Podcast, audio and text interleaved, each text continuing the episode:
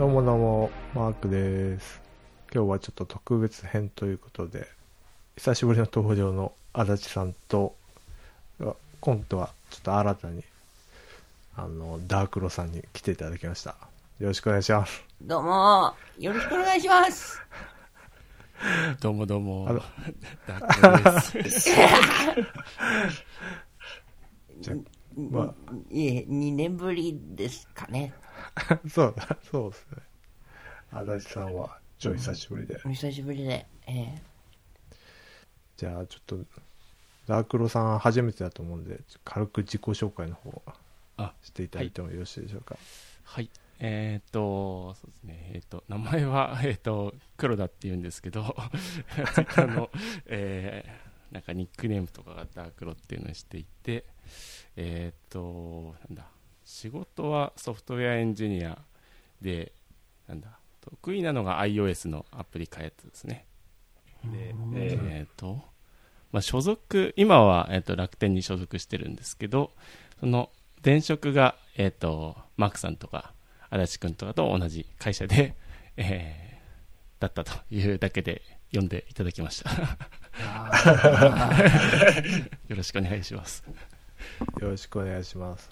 そうですよね。同じ会社にいて、時々話すっていう感じで、仲良くなったって感じですね。そうですね。うん。足立さんとでも、ダークロさんは、結構、ま、結構ね、ー、86回っていうね、あのー集まりがあって、それ、それそうだそうだで最それだね初、多分ね、あの、同、同世代、てか、同学年の人たちで、会社のね、集まって定期的に飲もうみたいな、そういうやつで。それで喋ったんだよね。そうそうそうそう。そうそう。なるほど。えそっからで、あ、そっかそっか。じゃあ年齢も一緒ってことは、まあ、通ってきて文化圏も。まあお互いね、ヒップホップが好きだったりとか、あら。共通点 あったんですよね。あ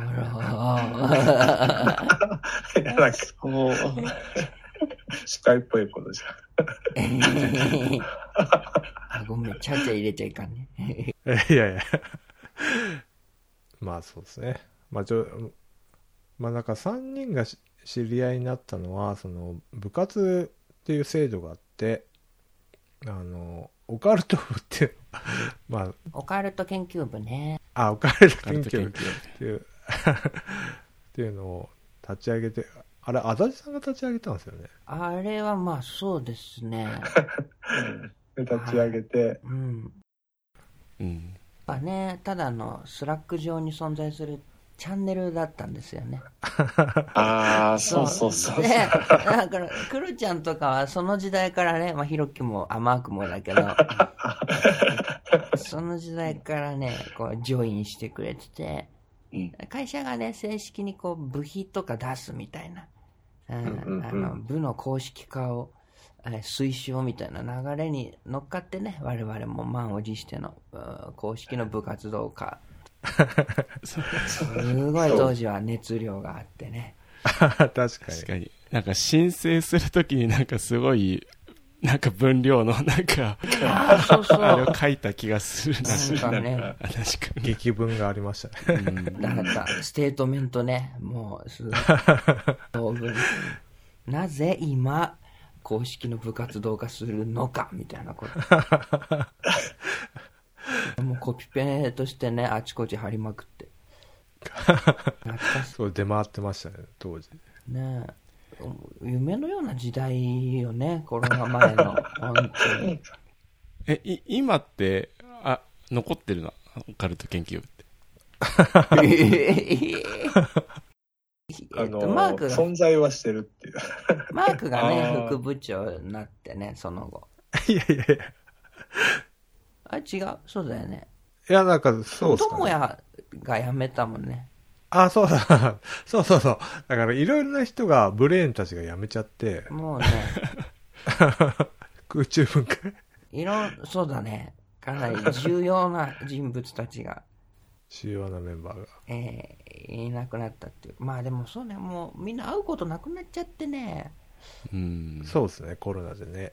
ちょっとね、あの、有志が、えーオンライン飲み会みたいなのを企画してくれたこともあったんですけど、なかなかね、続かなくて。覚えてますか？覚えてないのかな？ひろきさん。いや、覚えてます。覚えてますかね そう、はい懐かしい。そうですね。うん、でも、全然、チャンネル自体も今、あの活動してないですもんね。私がたまに今読んでるホラー小説の紹介をするとかですね。ごくごくあの、映画鑑賞会とかやらな、やんなくなっちゃった。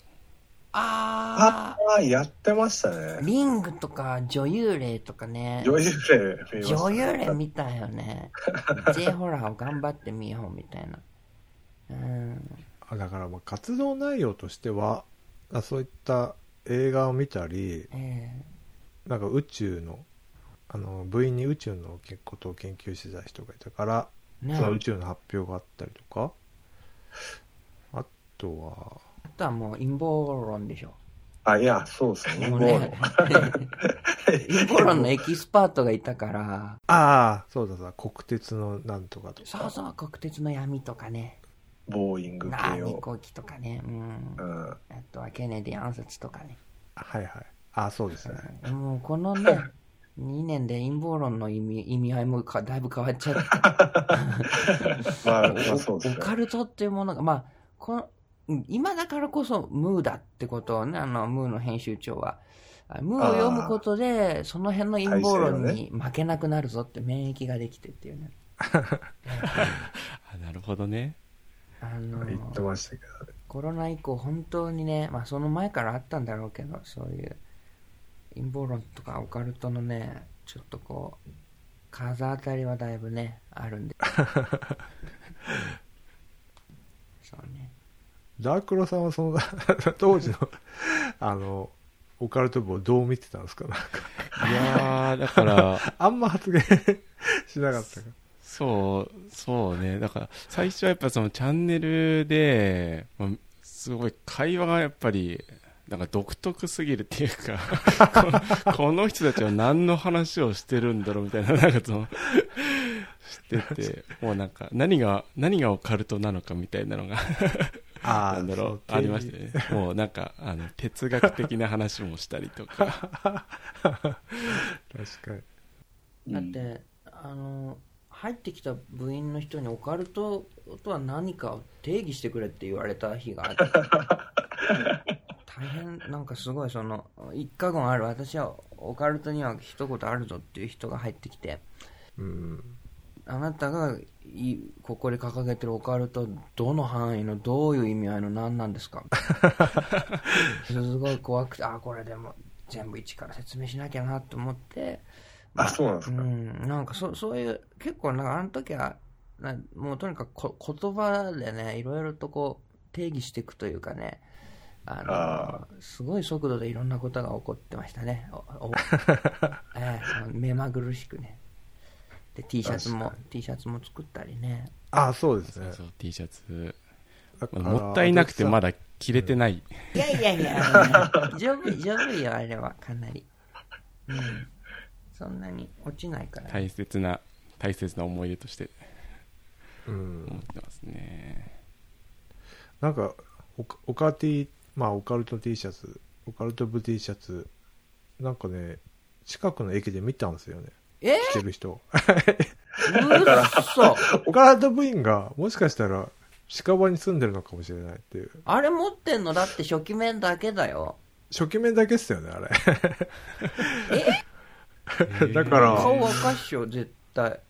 あれ、リブートレグとか作られてないですもんね。メルカリか？あ、流れてる。誰か売った？じゃん？なんか買い占めた人いましたね。そういえば。買い占めた人はいいたっけ？いや、いませんでしたっけ？いないか。それテプラとごっちゃになってない？あ、そうか。で あそういろんなもん物販してるからね。ちょっとわかんなかった。いろんなものをね、あの、た多角展開してますから。そうですしいね。懐かしいです。楽しかったなもう随分変わっちゃって。あれは？あの、うんクロちゃんは会社は今はオンライン？オンラインだねでもあのなんだろう全社的には、まあ、一応出社っていう方針になっていてたあだそうなんですね。あのいくつかこう条件がある人はあのリモートでいいよってことになってうんうんリモートにしてるみたいな、みたいな。そうなんだ。ううん。ちはね、もう、なんかね、そうですね。リモート、フルリモート。でもなんか職種によってはみたいな感じで。うん、うん週週一のチームとかね、あるみたいな。うん。いや、もうハイテクオフィスが無人でビビるよね。出出社するとね。いやー、そうですよね。だから久々に出社すると、スカスカっていうか、あ、こういう話しちゃダメなんだっけ？あんまり。ど どうなんですかね。まあ、そこれぐらいならいいじゃないですか。のぐらいは大丈夫。うん。会社名とか言ってないの、ひろきは。えーっとね、この前、あの、自分の記事をシェアしちゃったから、まあ、あー点と線、コネクテッドドット。なんかまあまあ、わかるけど。あれ、いい記事だったですよ。いや、本当ですか。いや、だから、その記事を見て声かけてくれて、あじゃあ撮りましょう、みたいな。あ、そうなんだ。そうそうそうそううん。うん、っていう流れですね。うん。なんと。そうなんですよ。まあ、オカルト部で思い出すのは、当時、なんか部活は1個ロッカーが与えられて、あで、部費が出るみたいな感あ、じで、うんうんそのロッカーにオカルト本がうん。ねオカルト文庫。大量に格納されてた。もうね、怪しげなコンビニ本が家にいっぱいあってね。あの、年、年漫画だけで伝説とか100円で売ってるようなやつそうそうそうそう。ああいうのを、もう置き場困ってたやつ全部持ってってね。うんあの、入れてた。懐かしいね。うん。クロちゃんも、えっと、なんか、なんか借りてたよね、多分。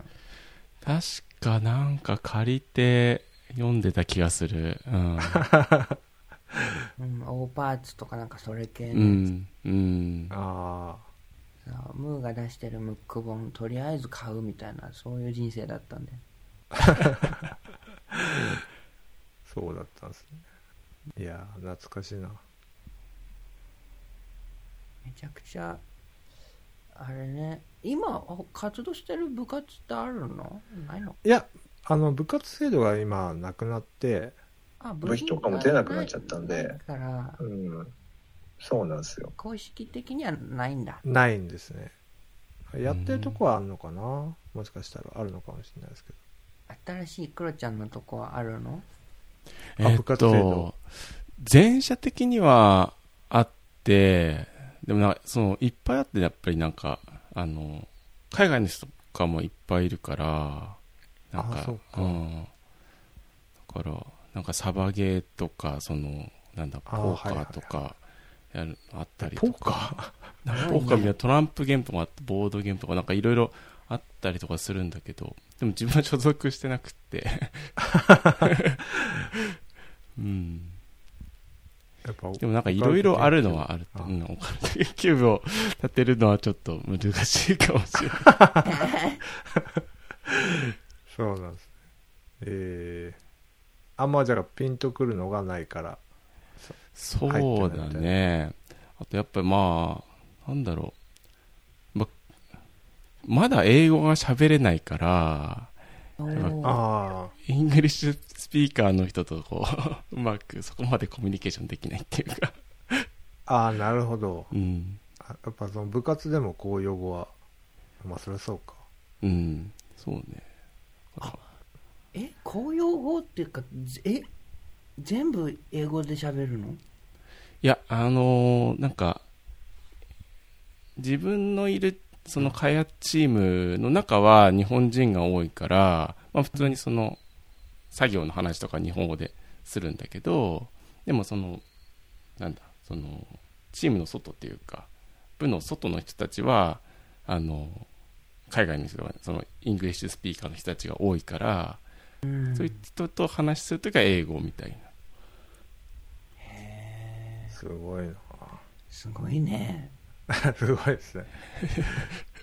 でも、あの、でも、割と、その、やっぱ、あくまで日本の企業だから、日本語もある程度喋れる人がやっぱ多いから、ある程度と途中日本語混ぜつつ、でも、あの、分かってくれたりとか、あの、頑張って英語で喋ってたら、あの、あ、日本語でも大丈夫ですよってなんか、あの、あら言ってくれたりとか、あ、大丈夫なんだみたいな。あの、全然日本語喋れる人とかいたりとか、あ、そうなんです。結構バラバラ。うん。すげえなぁすごいですね。想像つかんなぁへーいいなぁいいけど 何もできないなぁ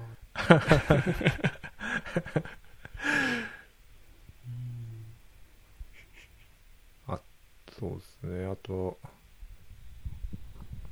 オカルト部話をまず続けちゃうと、まずし初期はまあ濃いメンバーが多くて、え多かったから、すごい活発でしたよねっていう。ーもうね、なんかもう一日ほっといてもね誰かがなんか Slack に書き込んでねうん。あの私これが好きでとかね週末こういうとこ行ってきてとか、うん。あなん確かに確かにそうそういうことでねあのとても良かったですよ。うん。な何が作りたかったかっていうのはねあのまさにすあの時期のあの Slack のドライブ感に集約されててね、えー要要するにその話が長い人ってのはこうね煙たがられるわけですよね好きなことを 好きなだけ話す場っていうのをみんな本当は求めてんじゃないかってことをね。そういうことを思ってね。だから私が毛嫌いしてるね、今滑りましたよね、マウンティングとかね。あああるわけですよ。マウンティング？そう、マウンティングの話を、まあ当時は延々としてたわけですけど、うん、その飲みの席だなんだとかでね、その、え、お、落ちは？とかね、今すべ、すべ、滑ってましたけど？とか、あのえ、こんだけ時間取って何の話？とかっていろいろとね、あの人の話を殺すワードだけは揃ってんだけど、でそれをそのなんかこう、こう芸人に憧れた人たちがね、表層的なお笑いの技術だけを使っていろいろ言ってくるんだけど、うん、それは違うよねというかね、うん、もっと自分の好きなこと好きなだけ話す場がまああっていいだろうという。でそういう人たちの緊急避難場所を作ろうというね。今滑りましたよねマウンティングによってやり込められた人たちのシェルターね。としてのオカルト研究部だった。っていう当初の発足時の目的からすればね自走的に皆さんが毎日いろいろこう好きなこと好きなだけ書き込んでくれる状況っていうのはねとてもその、まあ、成就されたというかよかったっていうことなんですけどね、確かに、その目的は達成できてたかもしまあでも古来インターネットとかみんなそうやって使ってるというかね。あそうですね。でもまあ、ツッコミがね、入るようになっちゃってるから。あてことですよねああうんそうだね。そインターネットで。やっていくしかないですねっていうあ、そうそう。ワードが、ああそうあそう。の、全部それに集約してって、うん。で、やっていくしかない人たちのもののための国を作るっていうのでやっていくしかないネーションそう やっていくしかない作るっていうのが最終目標。そう。やっていくしかないすべての者たちの約束の地、やっていくしかないネーション。この建国を目指してやっていくという、そういうことでね。えそうですね。なんか、それに感化されてみんな集まってきちゃうのか。えもう一息で社社訓になるとこでしたからね。そうですね。ちょっと惜しかったですね。うんだからそれこそあの、黒田さんが辞める送別会の時に、あのヒップホップ好きだから、ブリング？ブリンブリンな？ブリンブリン。あれを作った。YNN ってやつを、ギラギラのやつ作ってましたもんね。やっていくしかないネーションは通称 YNN と呼ばれてね これあのミーゴスっていうヒップホップグループがアトランタにいるんですけどこれの ヤングリッチネーション YRN ってアルバムがあってはいはい。それの、まあ、パロディなんですよヤングリッチネーションのなるほど。大文字っていうのはやっていくしかないネーションで彼らが YRN っていうブリンブリンを首からぶら下げてまあいろんなうん。メディアに出てくるわけですよ。あれをはい。クロちゃんにやってほしかったね。広告塔として。そうそうそう。それで、あの、えっと、あれはどこだ？あの、キア製作所スワロフスキー館っていうね、どこあれ、かっぱ橋、へー。かっぱ橋かどこだ？なんか、そういう、まあ、ブリンブリンのね、素材を売ってる店行ってね、店員さんにそのミーゴスのブリンブリンの画像とかこうやってスマホで見せてこれが作りたいんですけどとかって あ、そうなんですね。そうそうそうそうなんでか、なんか美容院みたいに、これ、これに髪型にしてくださいみたいなまさにそれ、ミーゴスになりたいんですけど。それで、で、あの、いわゆる、なんだ、UV のジェルネイルっていうんですか？はい紫はいはい。外線で硬化する。それを使って、この、えーこのとか言っちゃいけないのか、ラジオだからね。いわゆる、あの、皆さん、イメージできますかね？いわゆる、スワロフスキーのブリンブリンをね、えー作って YNN の文字になってる。これ、やっぱビジュアルライト説明厳しいんじゃない？難しいですね。首からぶら下げるラッパーがする首輪みたいなやつで やっていくしかないネーションの YNN がキキラッキラの素材であるっていう、そういうことね。そういや、嬉しかった、あれは。すうん。いや、す、めっちゃ嬉しかった。よかった。いや、すごいね。あの、クオリティがすごくて。うん。前って、はい、あれ以外はね、普通に、あの、こんな金の鎖にね、パブロンゴールドひっつけて、金パブのブリンブ あの、いつもつけてんだけど、あ、そうなんですねそ。う、ああいう、あそこまで、あの、ブロンブロンってギャグなんだけど、まあ、あそこまで作り込んだブリンブリンはもう空前絶後。やっぱあれ、やっぱ足立さん、部長は、あの、クリエイティブだからね、いろんな、いや、だからね、作った T シャツもね、クオリティ高かったし。でも、あ、あ辞める人全員に作るのはきついなと思ってね、あの、いん続かなかった。確かにあのクオリティはうん。やめる人辞める人全員には、え部員が辞めるたびに作るってなかなか大変。えええそれは、うん。それありっきりでしたね。うん、ありっきりだったけど。確かに。あの、その後、その次かなんか辞めた人には、ムーのステッカーとかあげたんだけど、怒ってないかな。え いけ、落差が。だいぶ違うああり。ありもんじゃねえかって思ったんじゃない？うん。わかんない。うんまあ、黒田さんとね、足立さんはその86回もあったし、仲良かったですけどね。そう、うん。懐かしいね。8、6回も全然ね、もう集まってないんじゃないかな。うんそうだろうなそうなんですね。そう。マリマークも同い年なんだよね。いや、全然違いあます。全然違う。全然ではないですか、84なんで。あ、二つお兄さんなんだ。うん。なんかそんな感じするもんな。いやいや。変わんないでしょ、ここまで来ると。年々、そうね、年々なんかその辺が誤差になっていきますよね。本当ですよね。あの、うん。20代ぐらいまではね、一個上とかまだ気にしてたかもしんないけど。いや、そうでもないかな。まあわかんない。確かに。まだ一個上ってね、学生の時は本当お兄さんって感じでしたもんね。うん。中学、学生の時は。人と違うぐらいで何を偉そうにする権権利があったんだ部活とかでね。一個違うだけでさ、あんな圧かけてこなくてよくないって。いいね、お前が得た、お前の努力で得たものじゃないだろうっていう。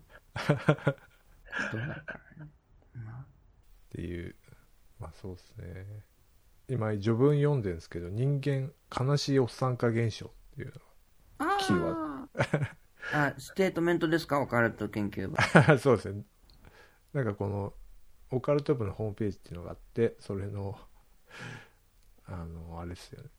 通信が、スーパーオカルト、オカルトごとか、通信ってやばいね。な ボルさんで終わってるんですけど、あれ？ボル2じゃない？ボル 3? ボルさんもありますね。やばいねうん、オカルト番号か研究員番号10番の人で終わってますね。あうん。あ要するにあれですねあの悲しいおっさん化現象っていうのがねあるんですよ。いわゆる悲しいおっさんグラビティという重力が働いていて、まあ、通称か カナオサグラビティっていうんですけど。要は自分はこういうものが好きでこういう思考の、うん、こういう属性の人間だってことを頼まれてもないのに自分でこう決め込んじゃうというかねうん。でそうやってこう保守化して価値観が固定化して更新されなくなっていくっていうことに警鐘を鳴らしたくてね。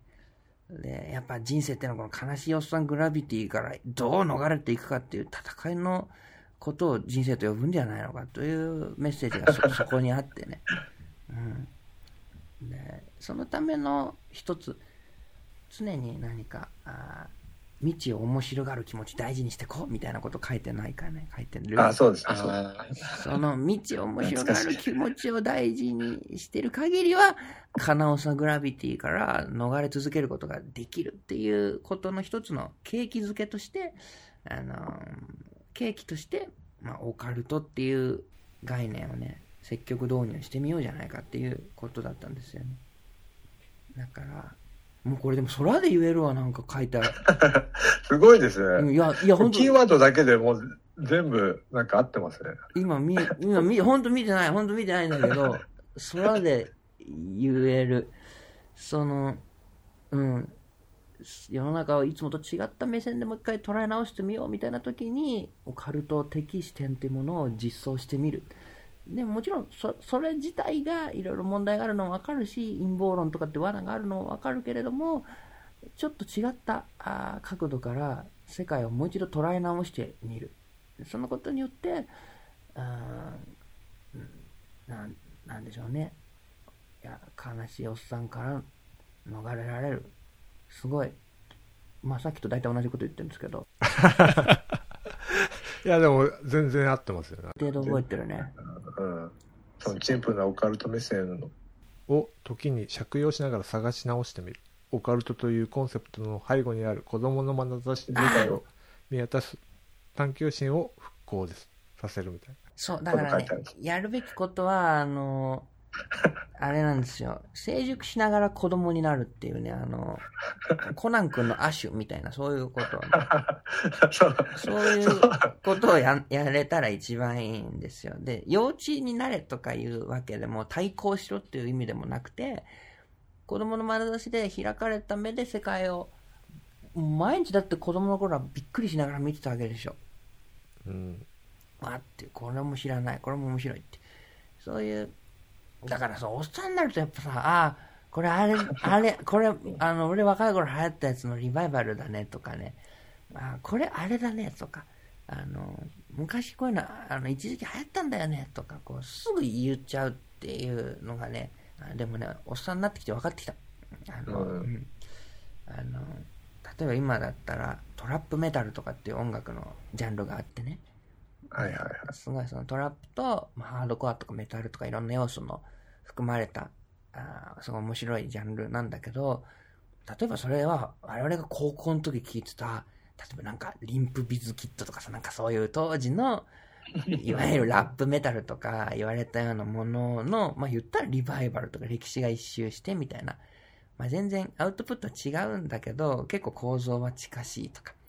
で、初めて自分の人生でそういうね、あの、一個文化が一周するっていうのをその時経験してね、あ、あ、確かに言いたくなる、あ、あっていうのを、あの、感じたね。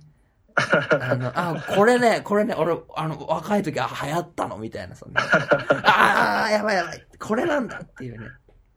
まあでも、そういうのは、そうね、いろんなサイクルでああるんでしょうね。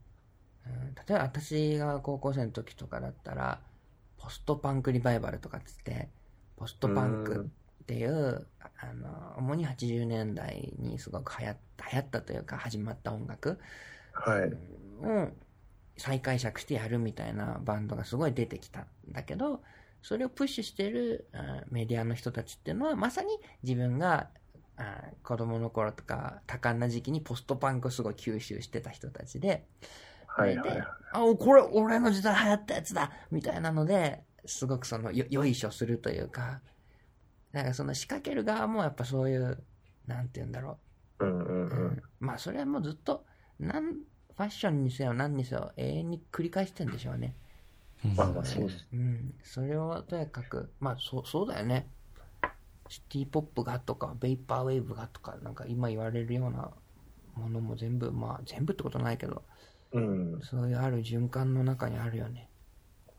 だからそこでなんか縮小再生産じゃなくて違った感じで、まあまた流通するっていう感じですもんね、そうだね。うん。まあ、そこでね受け手がもうちょっと勘違いして進化する場合もあるだろうしうんなんか面白いですよねうん文化は、そうね、面白いですよね。うんうん。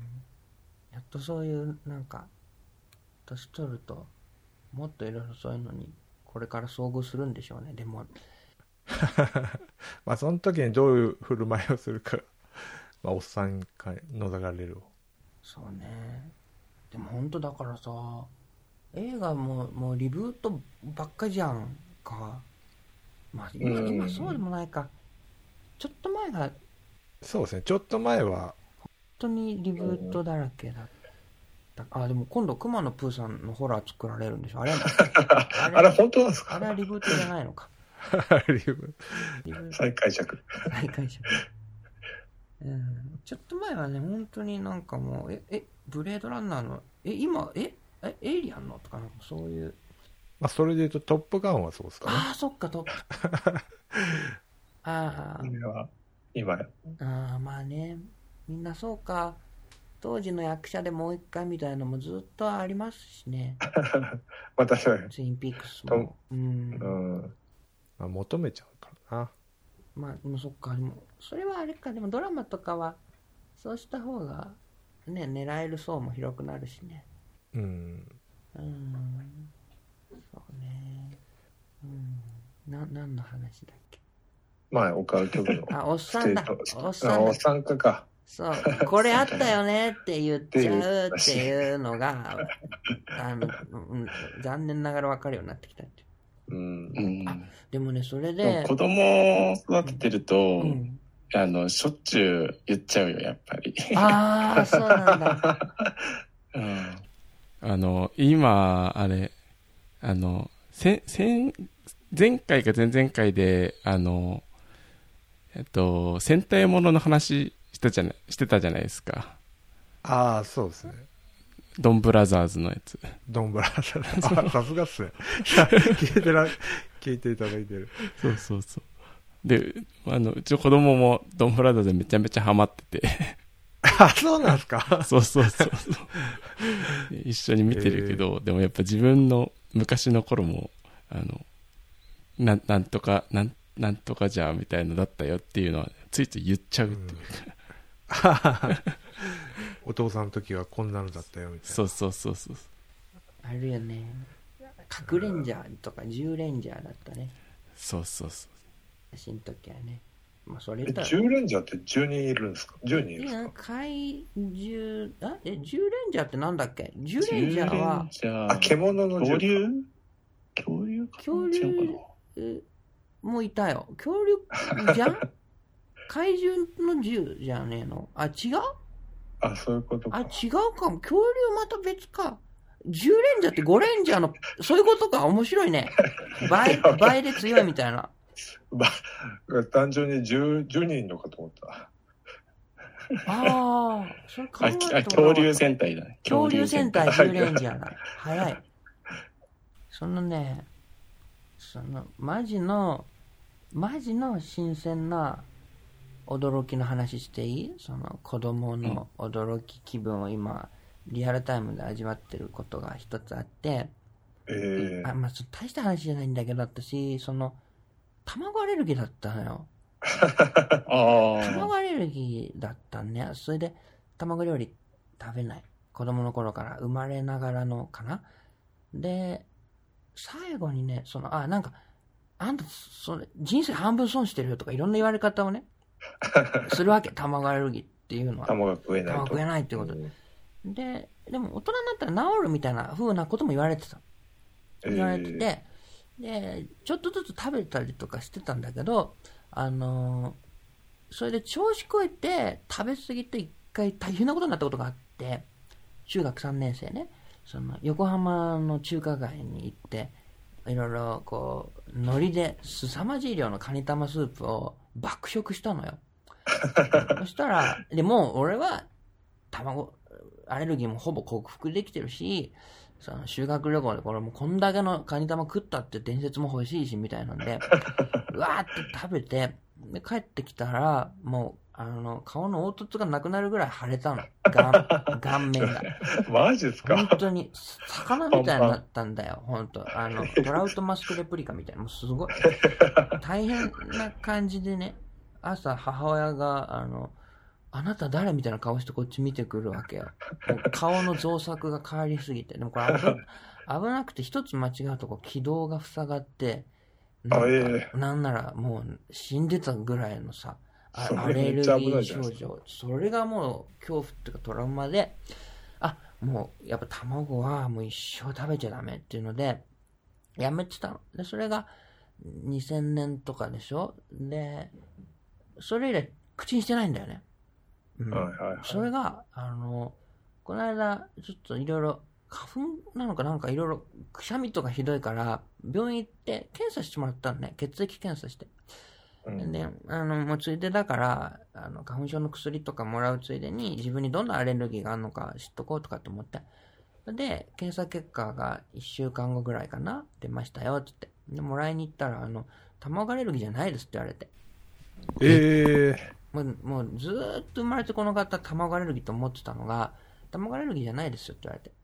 はいはい。あの、杉、ヒノキ、えー、のみ、ダニ、が、カニ、エビ、ゴキブリのアレルギーだって言われて。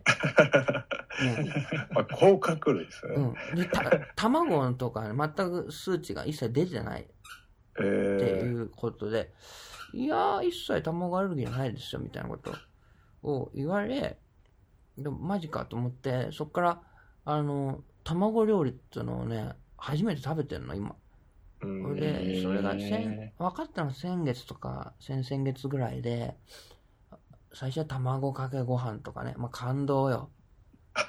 目玉焼き、感動、感類だよね、これとか。卵焼き、すごいよね。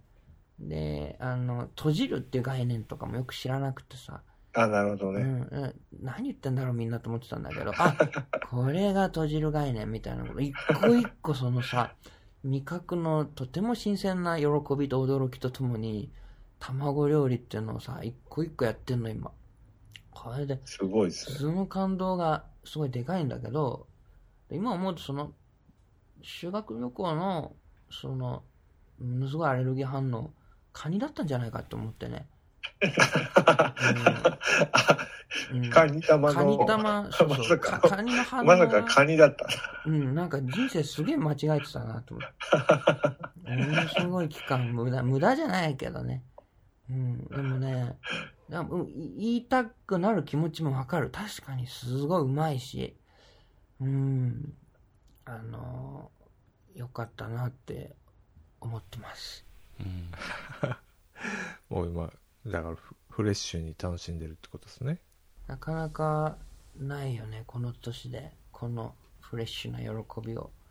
うん。うんあでもねあの結構卵なんて何にでも入ってるから割と今までも多分食ってたはずなんだよね、あ、微量ながうん、らね。だからまあ結構うんその辺は曖昧だなと思うんだけどあでもねその親にそう卵アレルギーよって言われただけだからうん。ちゃんと当時血液検査とかしたかどうかも怪しくて、だ最初から本当ね、カニだったのかなとか。でもね、あの、確かにね、うちの親父とか結構曖昧なこと言う人でね、あの、寿司屋に行くとこうガリってあるじゃないですか。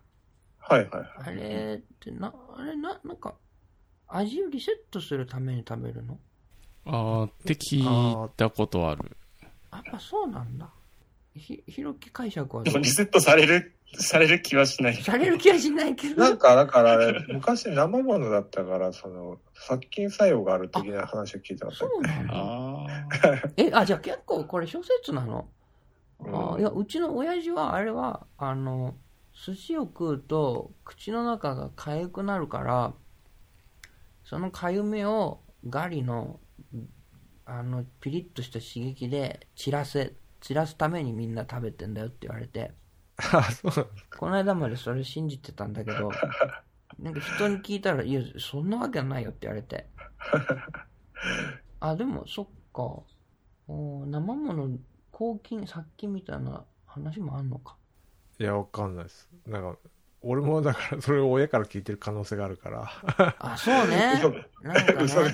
嘘情報かもしれないから。なんかそう、確かにさ、昔はさ、インターネットとかないから、結構親の一時上、親の一時、なんていうの、その最初に親からやられたことがさ、割と一生レベルで残ってるとかあるよね。うん、なんか、勝手にそう思っちゃってるみたいな、ね。ありますよね。なんか、今の子はまたちょっと違うかもだけど。逆に、その場で、Google で調べられたら切れそうだけど。あ、そうね、逆に親の威厳とかね、本 ちょっと待って、Google で調べるから。本当にって言われてね。いや、でもそうなるよ、絶対。うん。うん。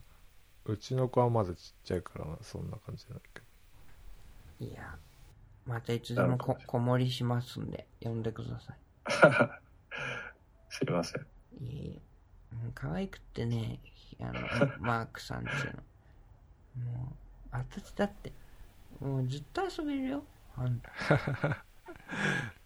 すごいっすよね。才能。絶対遊べちゃう。こ、子守りの仕事とかないんすかね？ない いや、ありますよ。子守の仕事はいっぱいあると思うんです本け当？え、そのなんかど。、儲かるかどうかわかんないですけど。あー、副業的にできるの？どう、どうなんだろうなああ、でも資格は必要だよね。あ、そうなんあ、ですか？そうなんだああいうのって。ベビーシッターとかも？あ、多分いるんじゃないかな。学校行かなきゃうん。なんか講習受ければいけるのかもしちょっと調べよう。うん。まあ、小遣い程度でいいんで。まあじゃあ、全然ひろきさんのからもらうでもいいしね。れない。いや、じゃあ、ちょっともうちょっと大きくなったら、ええ、全然。預けて、はい。預かりますよ。お願いしようかな何万円とかでいいよ、全然。ちょっとわかん、相場感がわかんないから。全然何万円とかからで。あの、もわかる、わかる。ううん。ちょっと、じゃあ多めに。もしその、なんか満足いただけるようなら、もっと上げていただいてもわかりました。全然いいし。うん。お金は大事ですからね。そうそうそう、だから、そうだよ、あの、お子さんの成長とか考える意味でも安安心とか安全とかさ、それにお金出してると思ったら、何万円とかでも全然、うん、いい話だと思うけどね、ちょっと、うんご検討ください。まあそんな感じですかね。今日は黒田さん、ダークロさんゲストなのに全然しゃべごめん、私めっちゃ喋っとるね、ごめん。いやいや大丈夫ですか？なんか、なんか最近ハマってるコンコンテンツとかああ、最近ハマってること。そうだな。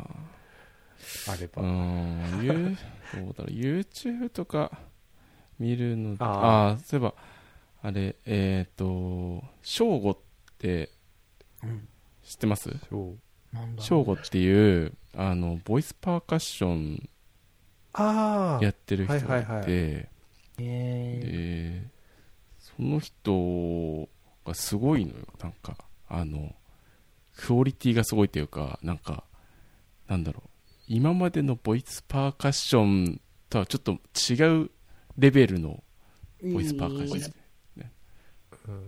もうなんかき一個の曲を自分で作ってで歌いつつもあのボイスパーカッションしてっていうのを動画をこう上げてるんだけどその曲もすごく綺麗だし、うん。き気持ちいい感じの曲だしえー、そのボイスパーカッションの音もすごいなんだろう綺麗というか。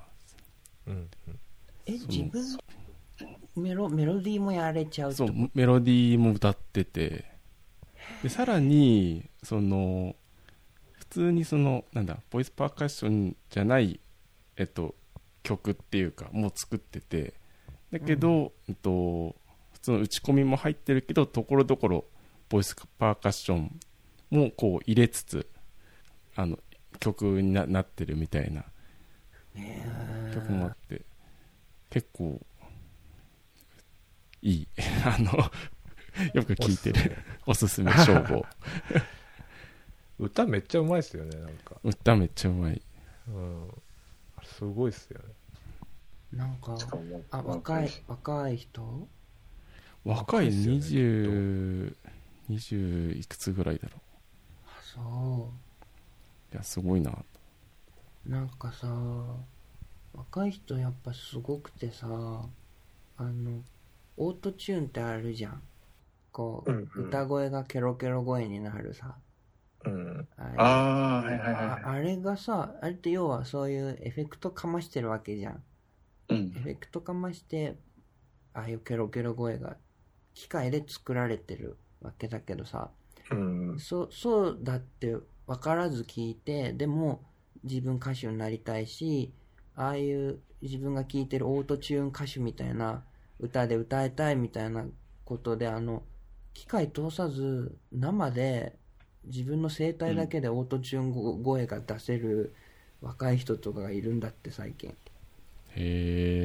え。すごいっすうん。でこれがあのエフェクトの賜物だってことを一切考えずにさひたすら練習したんだろうねひたすら地声で再現。そしたらいつの間にかできるようになっちゃってもうし自然に天然でオートチューン歌声で歌えちゃうみたいななんかすげえ人らがさあのなんて異常な進化を遂げた人らがさういんっ。ぱい出てんだろうなって思うっすうん。なんかヒューマンビートボクサーのバトルは絶対行った方がいいって言われてまだ行けてねえな。めっちゃ面白いらしいよ。あなんあかー。やってます。デンマークかなんかでやってるんでしたっあそうなの。け GB な GBB GBB か。な結構動画見ると面白いよね。あのなんだっけ。うん。ルーパー使ったやつとかもあって。うんうんうそれんもすごい面白い。うん。なんだっけ？ブツカーだっけ？き基本は。あ、そうなんだ。ブツカツだって言われたよ。へえ。ブがキックでツがハイハットでカが、うん。えースネアで。うん。でブツカツブツカツでビートになるんだよって言われた。なるほど。ブツカツブツカツ。でそのハイハットの「ツ」は結構簡単だけどスネアの「ク」っていうのをこう人人の声っぽくなくやるのがむずいよって言われたよ。そうなんですね。ぶつかつの練習をしましょうみたいな。はいはいとかっつってやってないけど。あでもなんかすあなんかすごい人見たことあるよ。うん。なんか黒人の人でね。あでもそっか。もうそうみんなそういうレベルか。なんかうん。いやいいやこの話。話しといてやめちゃうやつ。なるほど。じゃあそれはもうちょっとまたの機会として。それうん。まじゃあちょっとまたこの3人で撮りあましょう。もう大丈夫？い一 そうですね一ちょっと時間も結構あなあ長いのか 30まあ、分前後編に分けてもいいですけど、まあ、こんな感じで収あ録はら終わろうかなと。ありがじゃあ、とうございますぜひまた撮りましょはーい。う。はい。ありがとうございました。お疲れ様ではでは。ありがとうございました。またまた